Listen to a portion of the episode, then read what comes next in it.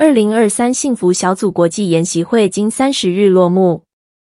在这三天中，参与的教会获得精良的装备，众人对传福音的心志也因着聆听牧者们不藏私的经验分享、美好的见证以及彼此交流，而变得更加坚定。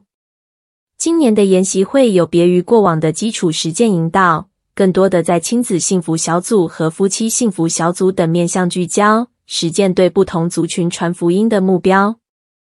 牧者们热烈地分享在研习会中领受的感动，盼望在备受激励后，也能成为福音圣火的传递者，将祝福带回各自的教会。谈到儿童幸福小组的实践以及此次研习会的回响，高雄福气教会儿童牧区石耿燕传道表示，在过去的牧养过程中，童工看见孩子对福音有极大的需要。便改变过往推行才艺班的模式，转为以幸福小组的概念和儿童分享信仰。在二零二一年疫情最严峻的时候，童工在线上使用有趣的桌游、教具，让孩子用体验的方式经历信仰与自己生命的关系。石耿燕传道指出，用简单的主题体现福音与生命的连结和价值，再搭配有趣的体验游戏。就能让孩子了解真理如何在品格和生活上展现出来。这次研习会中最受到热烈回响的，也正是众教会希望可以更了解执行儿童幸福小组时要如何设计教具和桌游。儿童幸福小组希望达成的目标是希望能够兴起一个世代连结的门徒训练系统。石耿燕传道表示。现在许多教会的主日学老师和孩子之间的年龄差距甚大，因此倘若推行儿童幸福小组，儿童就能在被牧者、主日学老师的引导下被造就。在信仰根基稳固后，他们也可以再带着年纪更小的弟弟妹妹们一起开幸福小组，并牧养他们。当新的小领袖被一代一代兴起，愿意主动承接，随着时间推移，也能减少牧养儿童的世代断层。石耿燕传道说道。另外，若单单传递圣经真理和知识，孩子很容易变成只知道基督信仰的教义与知识，但是不知道如何行出神的道。石耿燕传道说，过去我们传福音的对象都是平辈或长辈，但是儿童幸福小组最大的不同就是要将信仰向下扎根，用生命影响生命的方式。对孩子们说话。活动的最后，牧者们也分享了参加研习会后的感动。马来西亚巴瑟会宾南邦堂黄建平牧师在受访时表示，透过杨习如牧师对教会传福音的提醒和呼吁，自己有很深刻的体悟。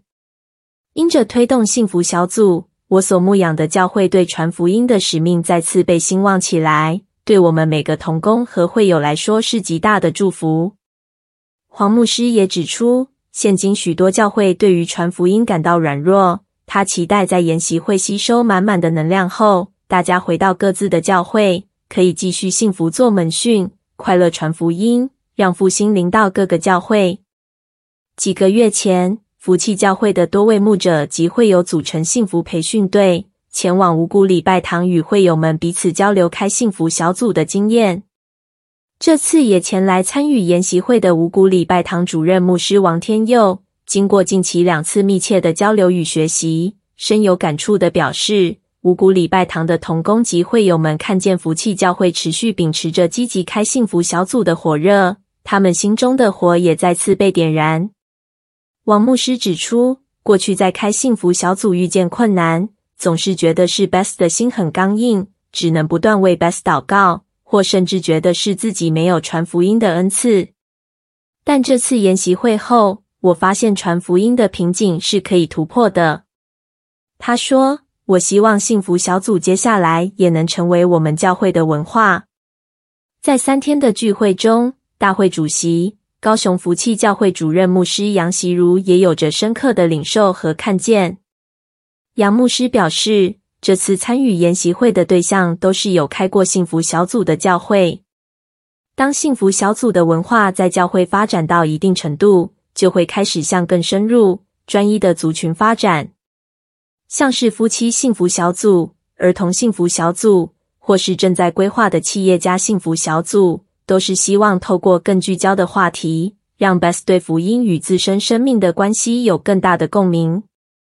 在儿童幸福小组方面，研习会希望引导推动幸福小组的众教会，创造让孩子与主相遇的机会，让他们能够在神的真理下扎根。当未来进入社会时，可以在面对挑战或属世的诱惑时，用更正确的属灵价值观面对。而夫妻幸福小组最大的目标，就是希望能够邀请夫妻能够有一个更敞开的机会，在彼此分享中能得到彼此深入对话的机会，加深婚姻与家庭关系的稳固。杨牧师表示，这次有许多牧者和童工都在研习会中被激励，重新恢复信心，也有不少牧者流下感动的泪水。研习会中的见证分享，也展现出用幸福小组进行门训的结果，能够造就门徒按着真理成长。因此，牧者们也纷纷被见证故事感动。另外，杨牧师也指出，为要帮助众教会实践夫妻和儿童幸福小组，在研习会结束后，福气教会也会开设工作坊，让教会有更扎实的训练，并获得更充足的素材。幸福小组的精神就是要专一和尊荣。杨习如牧师指出，专一就是要用诸般智慧专注的传福音；尊荣则是让幸福小组以 Best 为导向，让慕道友可以因着感动而信主。对福气教会而言，杨牧师发现此次研习会也是同工再次聚焦在福音合一的美好过程，这也是一种门徒训练。他表示，当同工接待来自其他教会的会友，并与他们交流后，也会体认到福音的价值是有意义的，进而以神和属神的教会为荣。